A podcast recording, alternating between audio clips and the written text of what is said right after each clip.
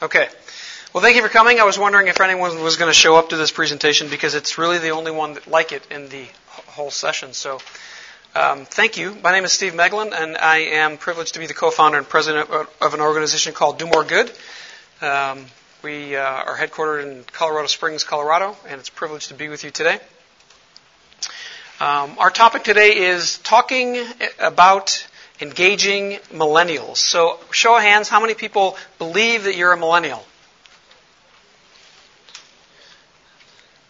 How many wish you were a millennial? Okay. Great. So, millennials, keep me honest. This is going to be very research driven today. So, uh, we subscribe to a research partner at, our, at my organization. It's called Iconoculture and the um, Corporate Executive Board. They do a lot of research. And for the past three or four years, they have been doing a lot of research on millennials and really digging in to understand how do the this how does this demographic think, and how can we as communicators trying to engage them, how can we do a better job of not trying to get them to think like we do, but understanding how they think and engaging them in a more productive way. Um, and we've been teaching this to a lot of our clients. So today we have three core learning objectives. I want to broadly talk about um, the generations so that you can understand how do we define them.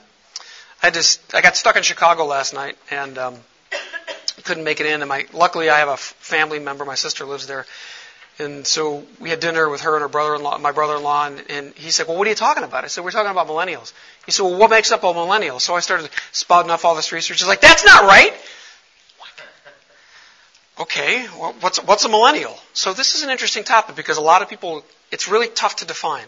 But we're going to talk about those key characteristics. We're going to gain a much deeper understanding of the millennial demographic, and we're going to talk very specifically about how to engage them. And hopefully, at the end of this, you will have some very practical application about how your organization or how you individually uh, can use the information to better engage millennials. Hello. I am a Sunday school teacher, so I will talk about the front row that's available. All right, agenda. Rather than just diving right in, what I thought I would do is start a little bit about what I'll call basic fundamentals of how do we communicate well. How do you understand? How can we begin to understand who our target, target audience is and do a better job of communicating with them? Then I'm going to do a, a very quick introduction of the generations, and then we're going to dig dig in deep. Who are who are the millennials? Who are they really? How can we help connect, involve, and and have them uh, give? And then we're going to end with some action items how to use that. Is that all what you came for? Yep. I am interactive, so if you don't talk, I am going to be very upset. So engage. Stop me at any time, by the way. Some of this we're going to go very quickly. Um, two, two slides on my organization. Um, strategic marketing and branding firm focused on what we call the science and discipline of branding. How do we understand perceptions in what your organization and what your brand can own? And leveraging signals, both visual and verbal and behavioral signals, to trigger automatically what you stand for. We also, as you might imagine, do the creative side of communications and branding. We do the art of great storytelling. So our job is to talk to people and engage people. So hopefully you'll find that uh, this information is useful. Okay, let's talk about talking, talking to people. Four key questions when you're thinking about how to engage any audience, millennial or otherwise. The first question is, do I intimately know who I'm talking to? And the operative word there, of course, is intimately. Second question, and probably maybe even more important than the first one, and, and that is do I know what they value? Do I know what's important to them? Do I know what they care about? All too often, organizations spend most of their time talking about themselves, as opposed to what it is that other people care about and how we can create that connection point. Third point do I communicate through more than one channel? Heard a study just the other day that said um, seven years ago, when we used to do research on something, let's say you were going to buy something, a refrigerator, a car, or whatever, that we would look at three sources of information before we made the purchase. Anybody want to guess what the number is now? 23, actually. Why? Information, knowledge, information is ubiquitous. Like, can you imagine buying a car without knowing what the sticker price is? I mean, you, you have instant access to so much information. And filtering through all the information is increasingly difficult. So knowing what people value is incredibly important, and thinking about more than one channel is really important. And then the second, the, the fourth point, sorry, is to talk about am I am I saying something more than once? Um, we'll talk about that principle in a second. So let's talk about that intimately knowing them. There's so many different ways that we can slice and dice um, understanding someone age, personality, income, gender, values, beliefs, lifestyle, the generation that they're from. And all of them become really important. So when you when you are communicating with people, when you want to engage someone with what you do in your ministry, make sure that you intimately know them. And we're going to cover a fair amount of this when we talk about millennials. We're going to dive into this, particularly the values issue. Let's talk about value. Um, an organization, we, we, we talk about with them. What's in it for them? What's in it for the, the person who I'm trying to engage? And usually there's three type of benefits that people have. One is a very functional benefit. So if I buy this product, if I engage with this organization, there's a very practical result that I'm going to get. Right?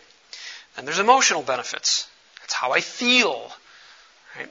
And when we can combine emotional and functional, head and heart, uh, it becomes a very powerful tool. But one that most people don't talk about is this idea of what, what's called a self-expressive benefit. Anybody here have a Samsung? Hold up your Samsung. Okay. I have an Apple. Who's cooler?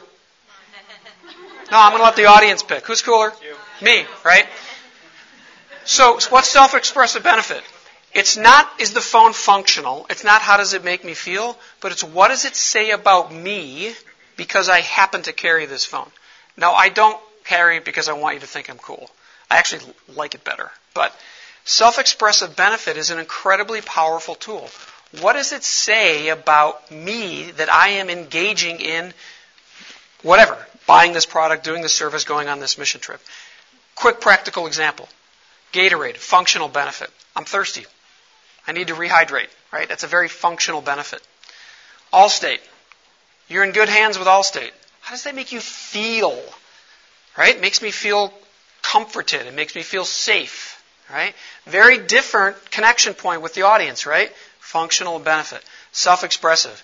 Apple, I use the Apple example. I'm, I'm hip, I'm cool, I'm in with the crowd, I have the latest gadget. I have the better gadget.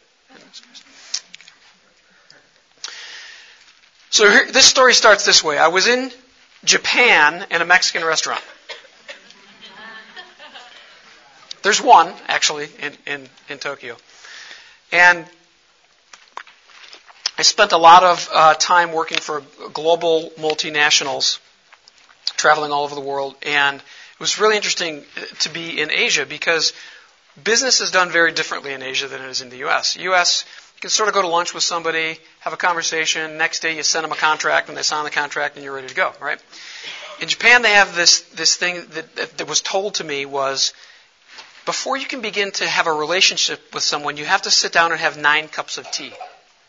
I have to actually sit down and have a conversation and engage with them nine times before they're willing to begin to have a more serious conversation with me. And the principle here is, is that you can't just say what you're going to say once. There is so much information, there is so much noise, that if you are not sitting down and having nine cups of tea with the person you want to engage, it's unlikely you're going to be able to capture their attention.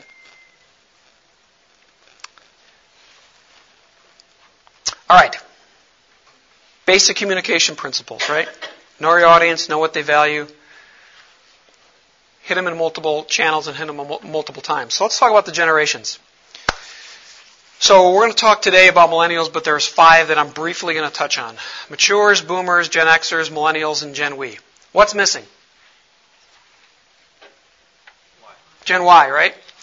Um, most researchers now have blended Gen Y. At the high end of Gen Y, they're in Gen X, and at the low end, they blend them into millennials. So they've, they've sort of, that sort of has disappeared as a, as a generational model. So this is the breakdown of matures. There's 33 million of them, sometimes called the greatest generation. They're 69 and older.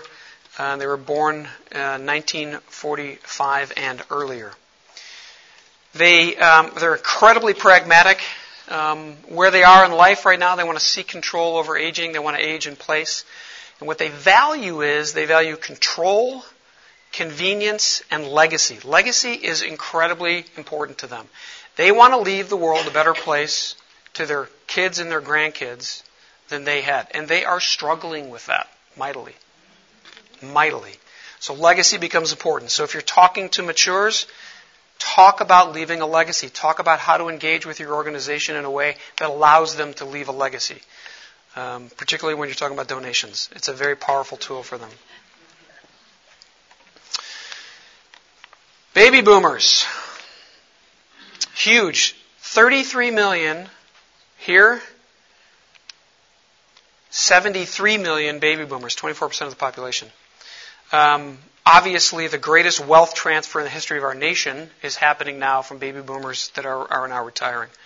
Um, and you can sort of see the age groups somewhere between 50 and 68. They are um, unapologetic, they're incredibly optimistic, and one of the things that they value is authenticity. Um, there's a lot of financial uncertainty with what's been happening since 2008 in the uh, financial markets, and so they have their purchasing power has ebbed and flowed, particularly as they're thinking about retirement. That's a big deal, big deal to them. They're very much about purpose, purpose in life. How do I create? How do I have a purpose, and how do I live that out? And that does not fade fade as they act, as they get older. It actually becomes more clear. And what's interesting is, you might imagine, family was probably the thing that brought them together, but as they age, family is no longer the primary driving factor. It's about creating an experience um, and, and, and living out and fulfilling your purpose. We're not here to talk about them. We could talk about them for a long time. We're here to talk about um, millennials, but we have to talk about my generation. Yes, technically, I'm, I'm, a, I'm a Gen Xer. Um, I call this the forgotten generation. They're sort of wedged between 70, however million boomers, and we're going to talk about how many millennials there are, and there's sort of this trough in between. And they really feel like the universe forgot them. I can relate with that personally. 70% of the population. Um, they're so fascinating. Um, they're highly skeptical. They're highly skeptical of marketing. They have very much of a yeah, right mentality. You can't just say it and they're going to believe it. You really have to uh, prove it. They're very distrustful by nature. You can't just propose to them. Nine cups of tea is really important. You have to date them. And they have suffered more stress and frustration because of unemployment. They've actually been through three financial downturns uh, in their lifetime, and uh, they're very sensitive to that. So, millennials. The largest percentage of the population right now. We'll see where Generation We goes, but um, 70, almost 76 million of them. And uh, we've, we've segmented this at 19 to 36 years old. Let's talk a little bit about them. Does the second bullet point frustrate anybody in this room? Raise your hand if that's been that's a challenge for you. No black and white, right? Um, it's it's it is it's difficult. Um, they want and value lots of opinions. A lot of people say, oh, they're anti government, it's all about themselves. That's actually not true. Um, they hate incompetence, they are natural evangelists, and they want to be heard. And the last bullet point I think is really important. Um, because they've grown up in the era of information is ubiquitous, they've become very good at filtering out what's not important. Right? Because they, they have to to survive. The older generations are like freaked out by it because there's so much information, but they really embrace it and, and, and they're very good at dismissing clutter.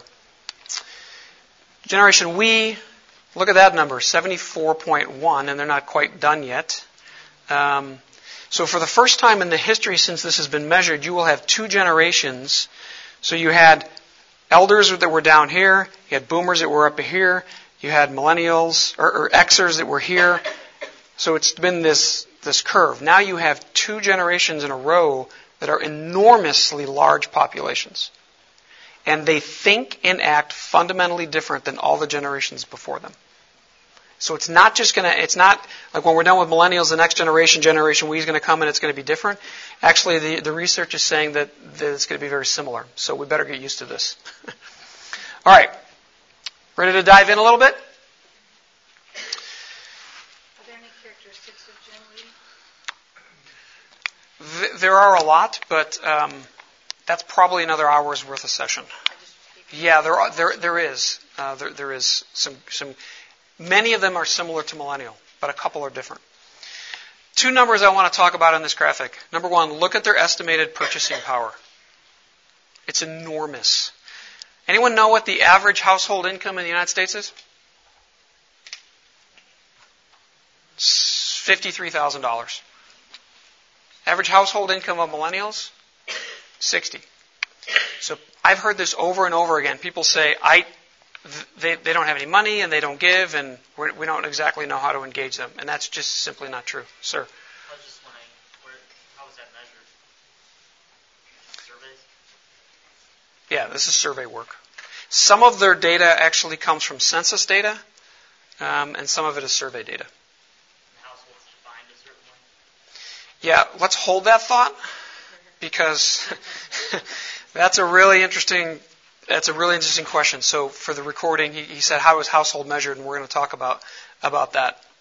Um, I'm going to give you a summary portrait, portrait and then we're going to dig dig really deep. Um, this generation is extremely confident. They are unbelievably connected. They are not locked in. They are wildly open to change. And contrary to popular belief, they give in equal or greater proportion than other generations. They are incredibly diverse. They are they're like they're a little bit like Jello. It's really difficult to pin them down. And by the way, they value that diversity. Um, we're going to spend a little bit of time digging into this. What I mean by life stage resistant. Most generations, and, and I get this question all the time. So when millennials get to be a certain age, they're going to change right? Because everybody else did. When they got into that life stage, when they start having kids, when they get married, whatever that is, they're going to change. And so far, the research is saying they, they are actually life stage resistant. Um, they have unbelievable imagination, and it's very selfless. One of the criticisms millennials get is that it's, it's, it's about me, it's all about me, it's me, it's me, it's me. And they are incredibly giving um, and selfless. And we're going to dig into that as well. And they're not some weird three headed monster, they're just everyday Joes. And Janes. Oh.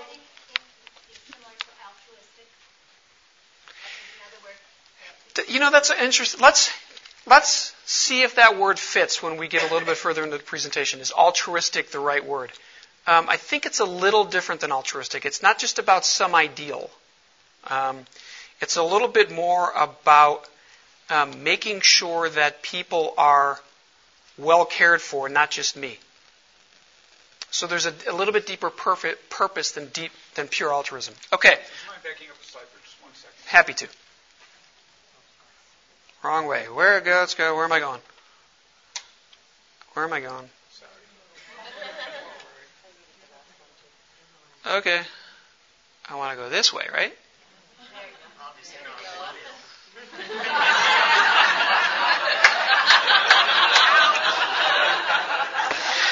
Okay.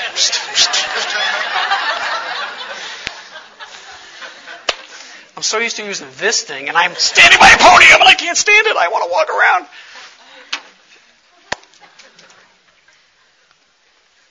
Question, or just writing? Writing?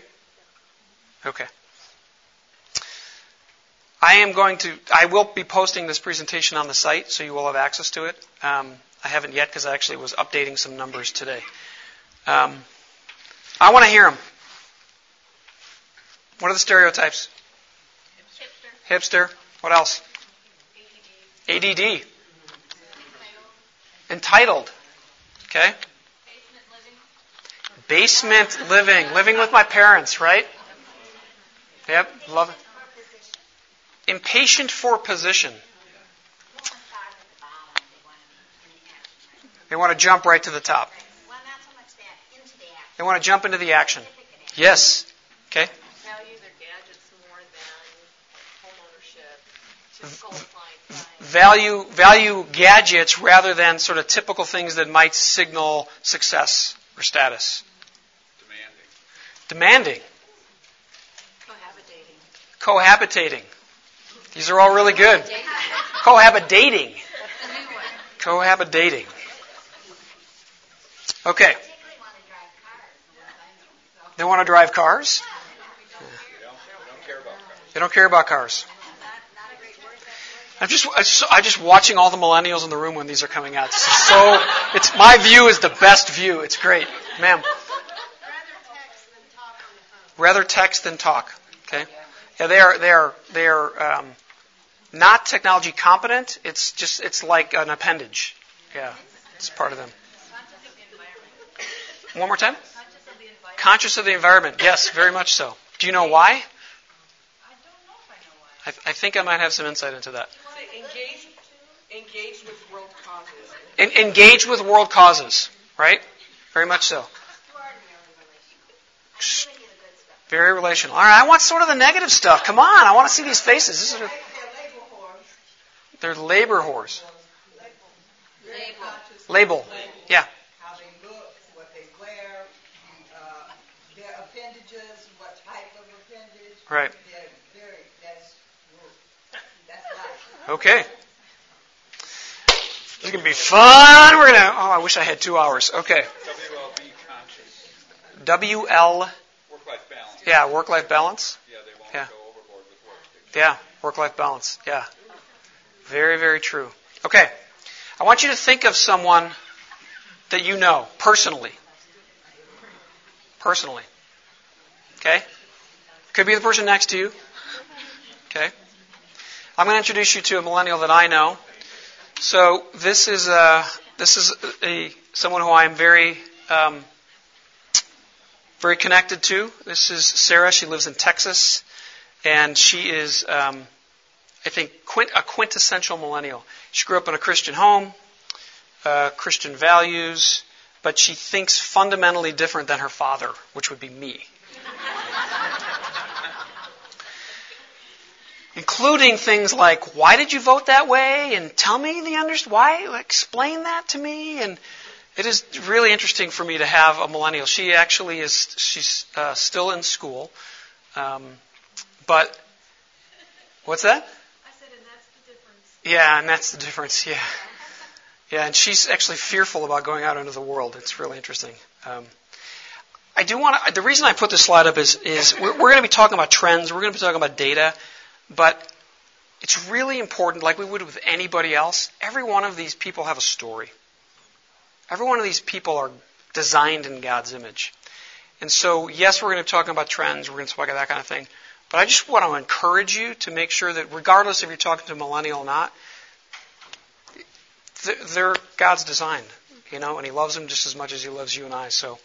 Um, I, I feel it a privilege to be able to work. I, I would say probably 70% of my staff are millennials. So I have a privilege. And I had the privilege of working with Megan until she left and went someplace else. All right. Let's talk about generational fracture. Who saw the show finale, finale for MASH? Okay. Anybody know what year that was? Oh, 1982? 1983. Very good. 105 almost 106 million viewers watched the last episode of MASH. Show finale for Friends, 52 million. Anybody know what year that was? 04. Wow, you guys are like Johnny on the spot. This is amazing. Okay. Then start looking at the breakdown in the last two years. Breaking Bad, How I Met Your Mother, Dancing with the Stars, Game of Thrones. Much, much more fracturing. This isn't just about what's happening on television, but what's happened is, is when the final show of MASH was on, everybody went to the water cooler when they went to work on Monday, and they talked about it. It wasn't just what was on television. It was what was going on in your home. It was what was going on in society. It was going on at work. And this fracturing where that information, there's not this constant aggregation anymore of people going to one thing. I'm going to see if this works. I hope this works. Hope you can hear this. Hey, Jennifer, it's Mike Trooper Money Slang. Aw, scream. I'm Chris Mike Jugging Roll. I'm shopping up in Kismet. Peace Charity get town down. Bought the liver toothpaste dummy rag. Got that should be stellar, bro. Sexy DD. But I'm headed to Texas Scar and Double Left, Papa Joan. Bro and a brew. What? Catch up on what everyone's talking about with the X1 Entertainment Operating System, preloaded with the latest episodes of the top 100 shows. Only from Xfinity. The top 100 shows. The universe is different, right? And millennials get this and, and, and they, they seamlessly move in and out of all of these different things, right? Top 100, I mean, when I grew up, there's like three shows, and if you didn't watch it, you didn't, you couldn't have a conversation, right? Out, outside of outside of home. So big generational fracture that's largely being driven by mass media. But I think what we're seeing is it's not just media that is fracturing. I think it's the nature of millennials that is beginning to fracture media and causing it, causing this need for this incredible diversity to be created, right? And we now live in a world where we are talking to these people and all kinds of people, and it's harder and harder for us to get our message to them in a meaningful way. what was your last one on the bottom? I couldn't see. Uh, um, Game of Thrones. Okay. And I've watched a total of none of those. Okay. So, is, you know, which came first, the, uh, you know, the chicken or the egg? I mean, we have now a media system in which you can watch all, you know, nobody watches yeah. series consecutively. They watch them all in a weekend, you know. Yeah. Five seasons of Breaking Bad in a weekend. yeah. Right. On Netflix. So, yeah. It, yeah. Which came first, yeah. You know? Yeah, I would say it's a little bit of both. Market driven organizations see where the market is going and they react to it. So if you if you think that broadcast TV has begun to be dead, if you're a broadcast TV producer, you better figure out a way to stay alive, right? So part of it is driven out of just necessity of staying alive. But part of it, I think, is because they're listening to what's going on in community and culture right now. It's it's significantly influencing the decisions that they make. I'm sure they would love not to have to do both. They would like to do one or the other, but we don't live in that world anymore. We actually have to do both. It's a really good question. Who remembers Casey Kasem? Yeah, like six people in the room. Okay. America's Top 40, right? When you wanted to listen to music, you went to one place. And that was all the cool music. And now there's, I don't know, 9,000 different ways in which to listen to music. Hey, show of hands by millennials. When's the last time you listened to the radio? Millennials? You listen to the radio? Like in, in your car? Yeah.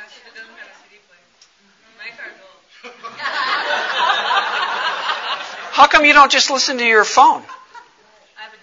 And stream Spotify?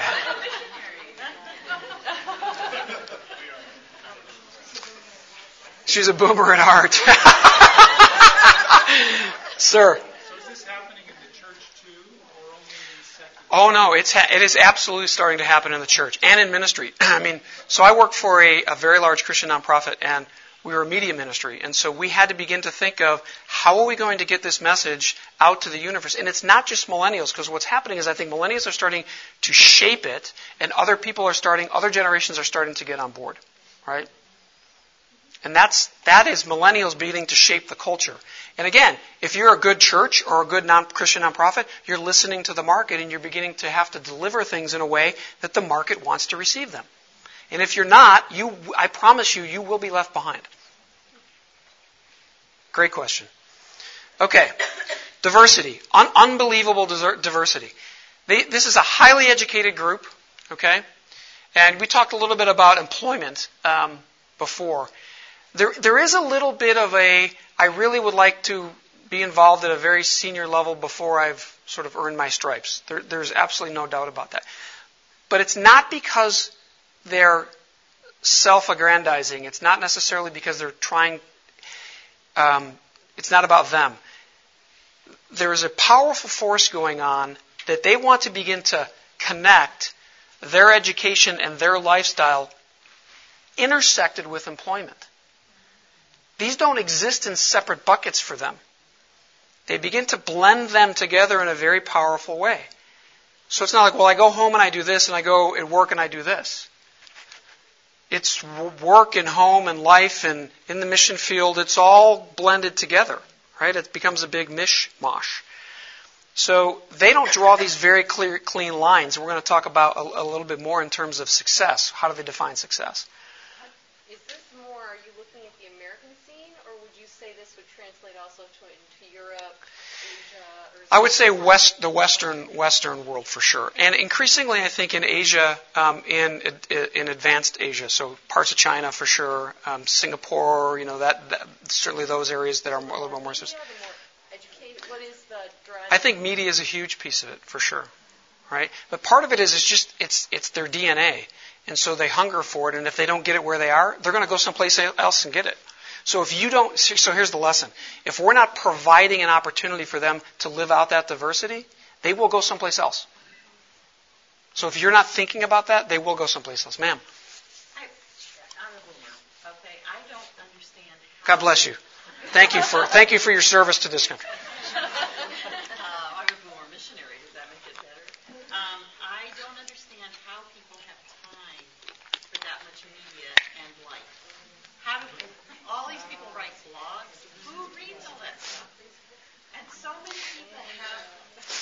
Hold, hold, that, hold that thought. What I don't understand is how can you live and be that connected? Here's, I, I wish I had time to go into that, but here's going to be my recommendation. Okay. It doesn't matter. That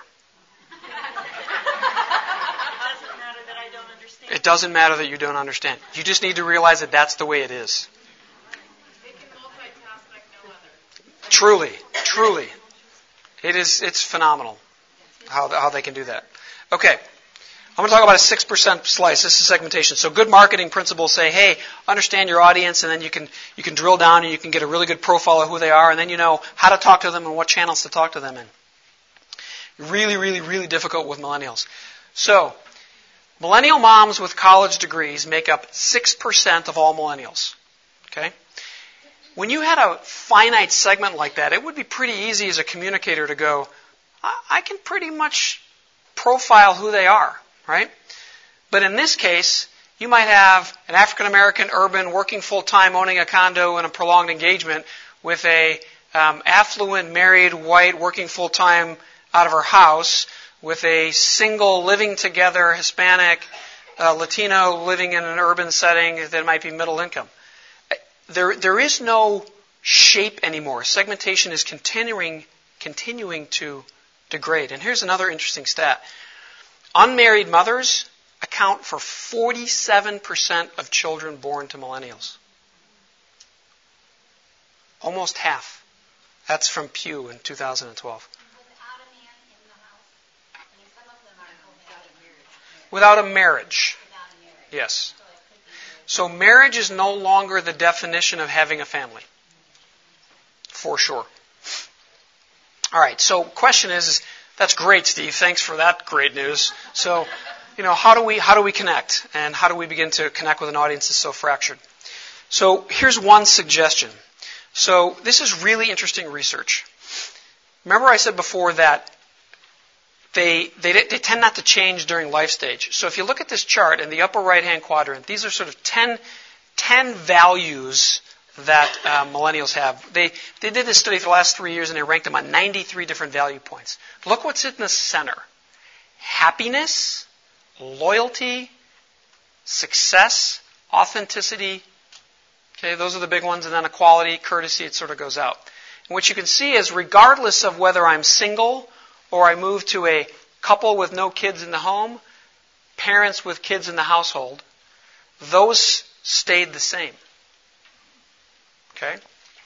So what we have to do is we have to begin to unpack what does happy mean, as an example, if that's at the core.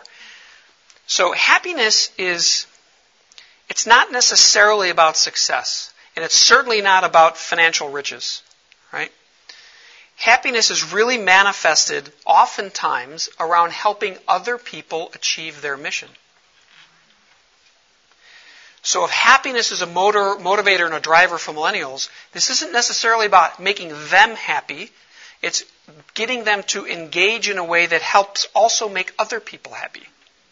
Right? Really powerful idea when you start flipping it that way.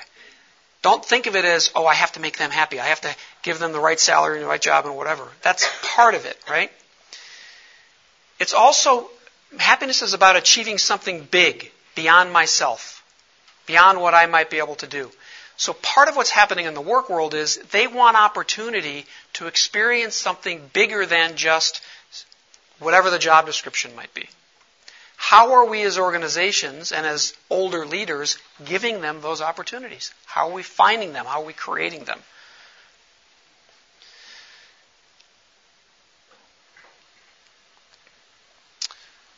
Love this term. Great term. Relatable specificity. Millennials need to hear very specific and very authentic stories that connect with their shared values.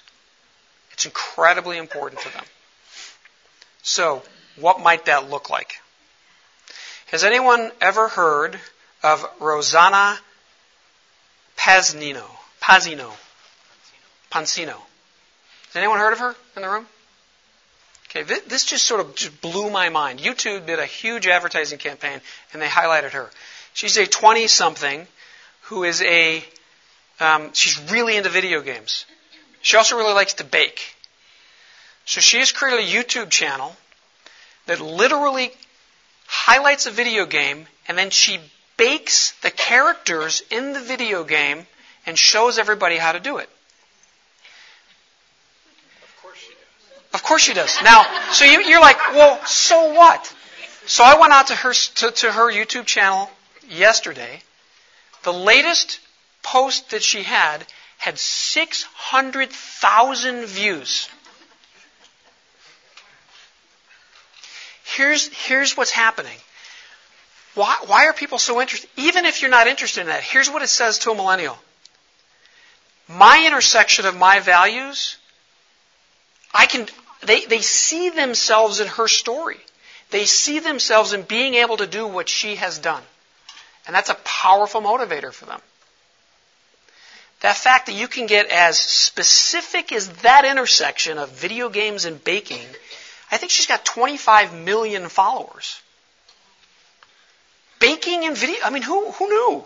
Who, who knew, right? So, Anybody here watch Dancing with the Stars? Come on, admit it. Raise your hand. Yeah, one or two. Okay, not really raising your hand. Anybody this season hear of Bethany Mata? Okay. She's famous. What does she do? She's a YouTube. She's she's she's YouTube. She does makeup and women's, you know, um, really focusing on helping uh, women um, um, like who they are and where they are in life. Very powerful message, right? But she's so famous as YouTube that she's now on Dancing with the Stars. She's a star. It's, it's amazing how this is beginning to happen.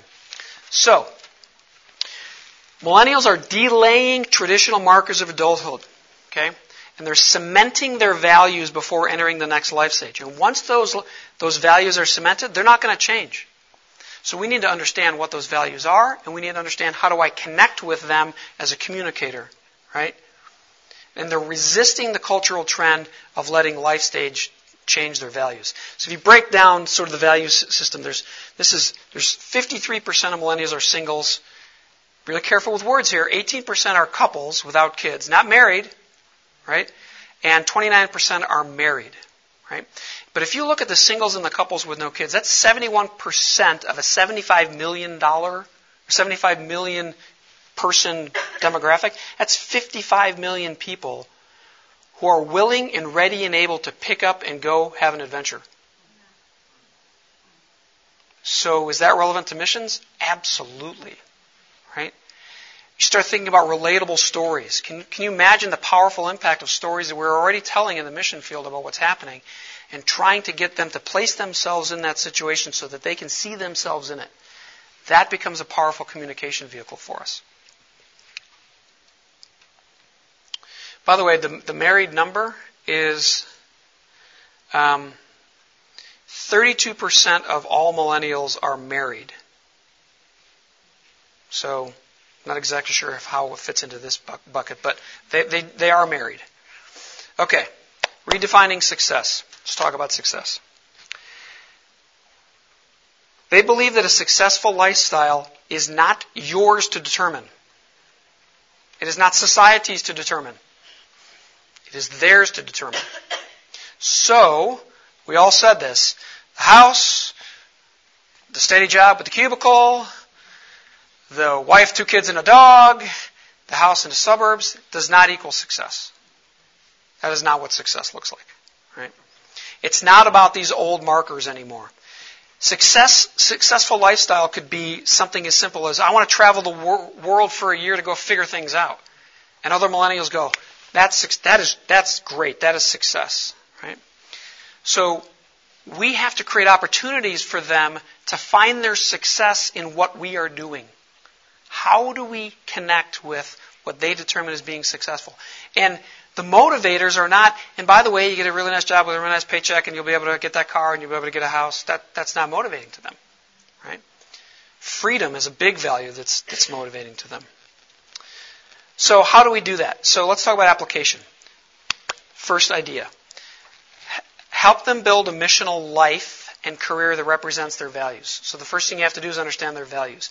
How do you connect with what it means to be a missionary with their value statement and create that, that heart and head connection?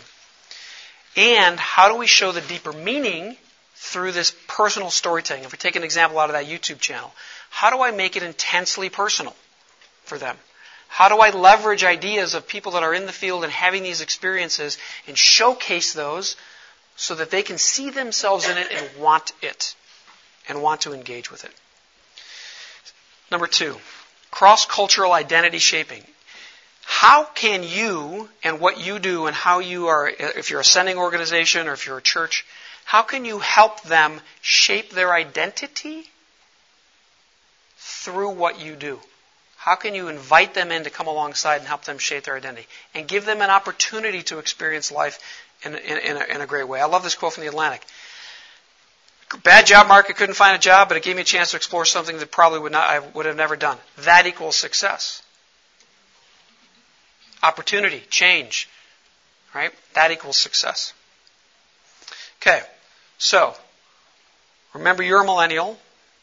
What could you do to engage them? Your personal story of the one that you had in your head. How might you be able to engage them? Okay.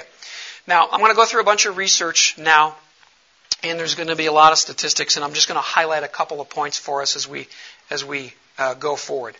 And there are around three core ideas. How do we connect? How do we involve? And, and how, do we, how do they give? So this is from a 2013 study uh, by an organization called Achieve.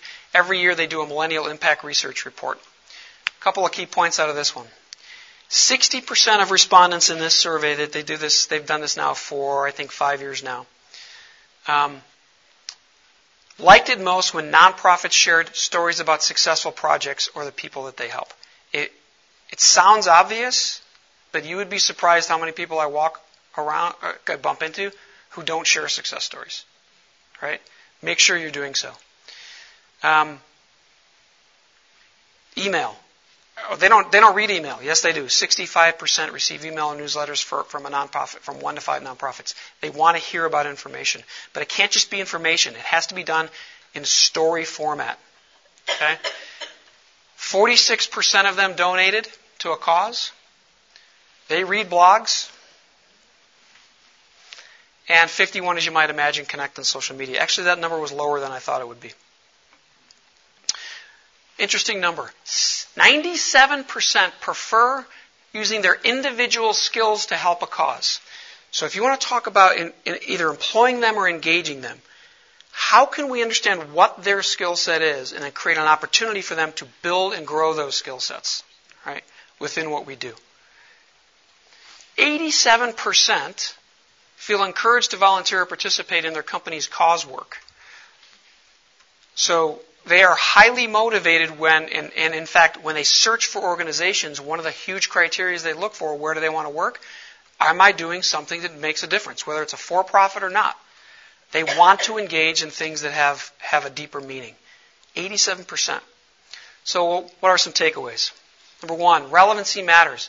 Don't speak at them. Speak with them. Engage them in conversation. Put your purpose front and center. Make it easy to engage. Make it about them and how they can fulfill their purpose and identity. And once you have them and they engage in that, it, it's a really powerful connection. They want to work together, not by themselves. So how do we create opportunities to connect with peers? And by doing what they're doing or how you want to engage them in whatever you happen to be doing, how can they do it with others? So it's not just about them. It's not a transaction. And they want a relationship. It's powerful how often uh, the study two years ago talked about how they wanted to meet the leaders of the organization that they donated to. It wasn't just about, hey, give me your $5, give me your $10, and hey, it's a great cause. They want to meet the people who are running it. Accountability is really an important value for them. And as we said, personal stories. So we need to go into that one. And you might be surprised by this, but if you don't have a mechanism for them to share stories, get it like tomorrow. So if they go to your website or they go to something and they can read something, but they have no mechanism to, to share what they're doing or to take what you have and share it with someone else in a very easy way, you're, you're, it's, it's dead end. It's dead in the water. Okay, let's talk about involve. Um, so ways in which they want to get involved. Young, prof- young nonprofit professional group. How many of you have thought about creating a professional group in your nonprofit? for growing skills. It was number two in terms of their motivations for wanting uh, to get involved in a nonprofit. So leadership doesn't necessarily have to mean the CEO or the VP of whatever. Leadership to them can be something about responsibility and working in a team for something. Doesn't have to be the CEO position. 72% want to uh, get involved in a nonprofit group. 78% prefer, prefer performing cause work in groups rather than by themselves. If you are not creating an opportunity for them to come together in a group, you're missing it. It's not just about come join us. It's about come join us collectively, right? Interesting, in the workplace, six, more than half prefer to volunteer with people in their own department. So community is really big, right? They want to engage in community. So well, Gen X for sure are individualists. The answer for Gen X's is uh, nobody can do it better than me. Let me show you. So they tend to be highly individualistic, right? Um, and, and I, I, would say boomers tend to have grown up there. It's, it's you fought, you did really well, you did your best, you got promoted, you did the next thing, and that was because of your skills and ability. The, that idea of doing everything in community is a pretty recent phenomenon. Okay, we talked a little bit about, I know this one's hard to read, I apologize, hard to read, um, about values. So, values that are strongest for millennials happiness, passion, diversity, sharing, and discovery. Discovery. They want to go explore and do things. What better way than through missions, right? Contrast that to older generations. Justice, integrity, family, practicality, duty, I work hard because it's my duty to do so. Doesn't register. That's not on the register scale with millennials. So if you're trying to engage them and, and, and get them because of you, it's their duty to do so, you got the wrong message, right? It's your passion. It's about diversity. It's about meeting others. It's about discovery. Okay. Key takeaways. Number one, understand their values, right? They transcend life states, so let's make sure we really understand what, what drives it. And by the way, if you don't know, ask them. You don't have to know everything. Ask them. Showcase your cause. We talked about that. In 2012, 73% of millennials volunteered for a nonprofit. So create opportunities to get involved. They want to learn and grow. Create opportunities for them to do that within your organization. And I will tell you, more so than almost, this would, this really surprised me. More so than almost any other generation, results matter. They want to know that when they gave, that that resulted in something. Because they're not giving out of duty. They're not giving out of because somebody told me to and I think I should. They want to see results. So make sure you're showcasing results, whatever those happen to be for you. All right, lastly, give. Talk about giving. 83% of millennial respondents made a gift in 2012. 83% of 75 million people made a gift. Everybody says to me they don't give. They give. We just got to create a, a really good reason for them to give with us. Right? Why do they give? Inspiration. They're interested in monthly giving. Transparency. Huge. Remember, one of the core values was about uh, was trust. Okay, you have to share where the money is going and what you're doing with it. It matters to them. It doesn't just matter to the boomer who's got can write a really big check. Okay, if you're not doing that, you're really missing out. And peer, we talked about this before, peer-to-peer engagement. When they engage and volunteer, the amount they give almost doubles. So if you can create an opportunity for them to give and to engage and to volunteer, the gift will be bigger. It's not just about asking for money. So, how do they give? How do they want to give? Number one, no surprise. Look at number two. In person. Who, who before walking into this room would have said, I'm going to create a giving opportunity, an in-person giving opportunity for millennials? You would have, you would, I, I can guarantee you, you would have said, text, Right? Number two, directly to a person or an event. Can't just assume it's about texting and just about online. With what? Cash? I mean, who carries cash anymore? iPhone 6. She, she carries cash. PayPal. Lots of different ways, right? But it's not so much that they might actually might not give with their phone. It's the engagement that becomes important. If you're going to ask me for something, ask me in person. Because I want a relationship. Right? Isn't that, it's fascinating to me. Just fascinating.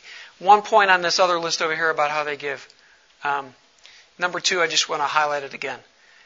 Specific example of how their gift will make an impact. It, it matters. If you're not telling them that, if you're not telling the universe that, not just millennials, I think you're missing out. Okay. Last slide on this. So, how much do they give? Almost 50% of the 87% that gave gave between 50 and $500. Now, you might not think that's a lot. But if you had a million of them, that's a lot.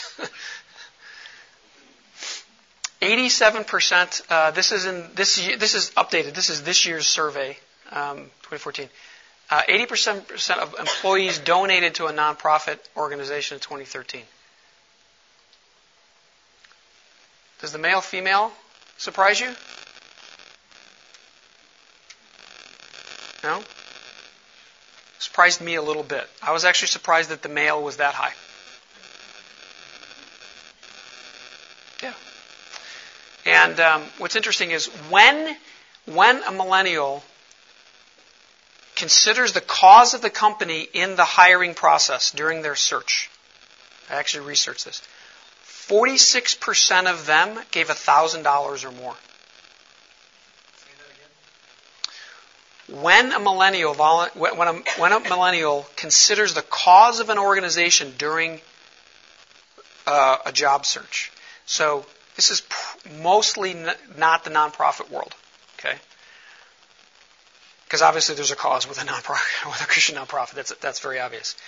But they they ask questions and they dig in deep. When they do that, and the company engages with a cause, 46% of those people gave $1,000 or more in a year. So, what's my point? They give, right? We just have to connect and, and engage them in the right way. So, what are some of the key takeaways? Um, they give and will give more. Show them how even a small gift makes a difference. Inspire them. Please don't call them.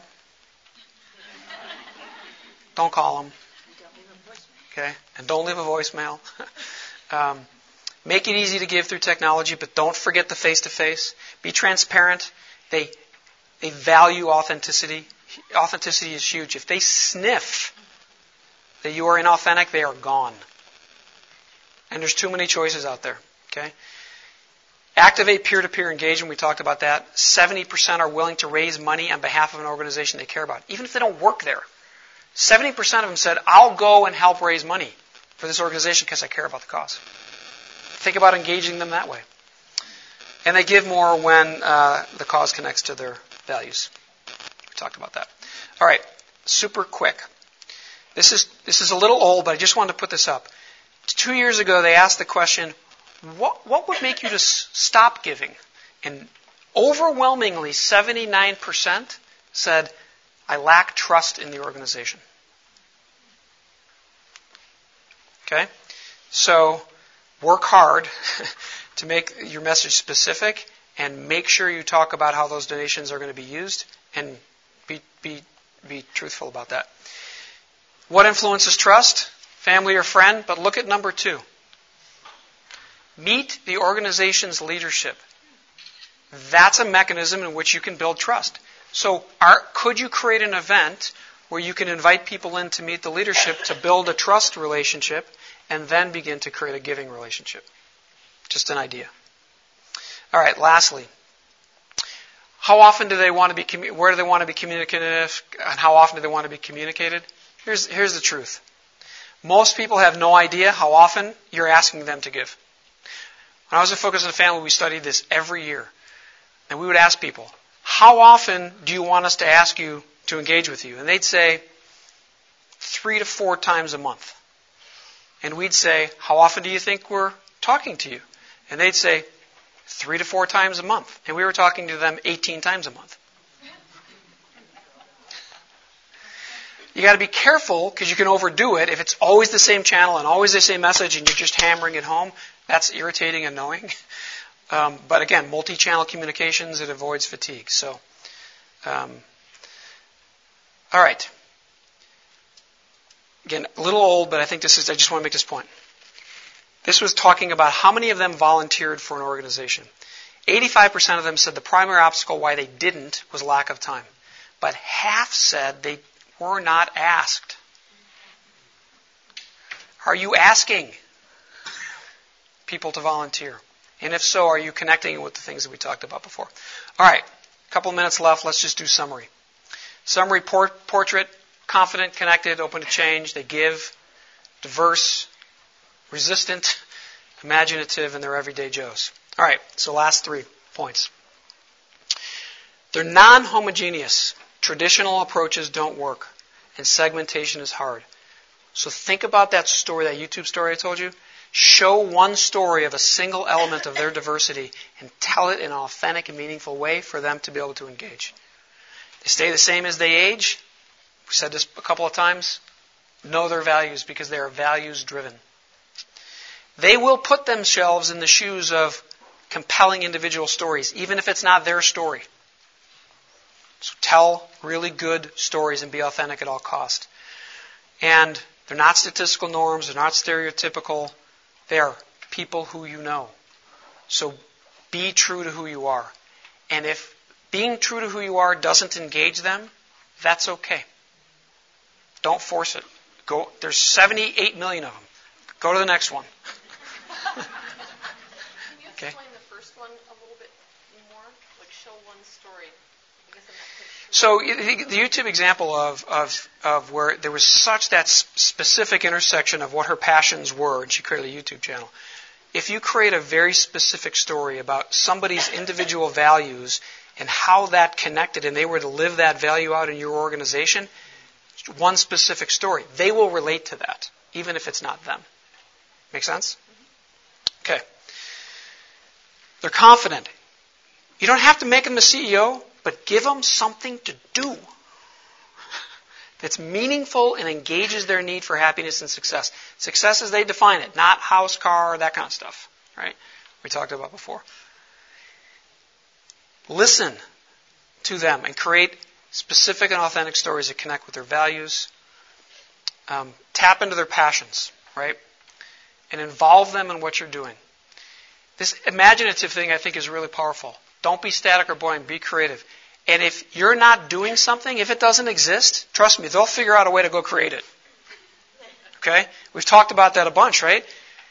Invite them to help you create it for them, with them, with you. Right?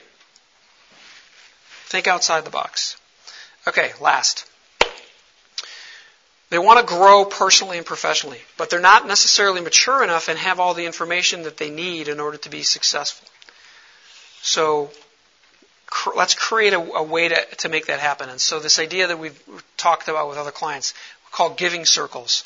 create a young professional group, create peer fundraising opportunities, create opportunities for them to engage with each other and create something that doesn't exist today.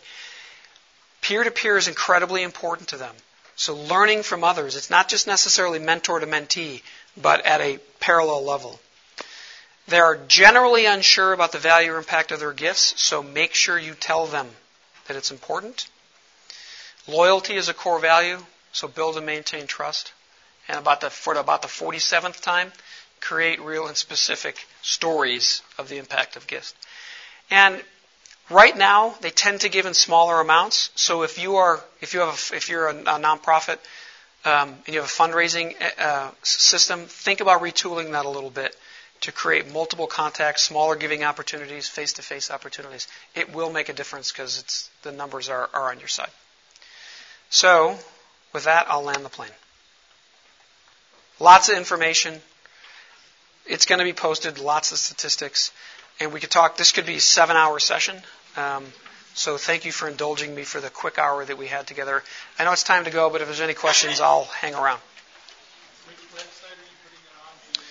Yeah, the GMHC. It'll be published on, on the GMHC website. Thank you.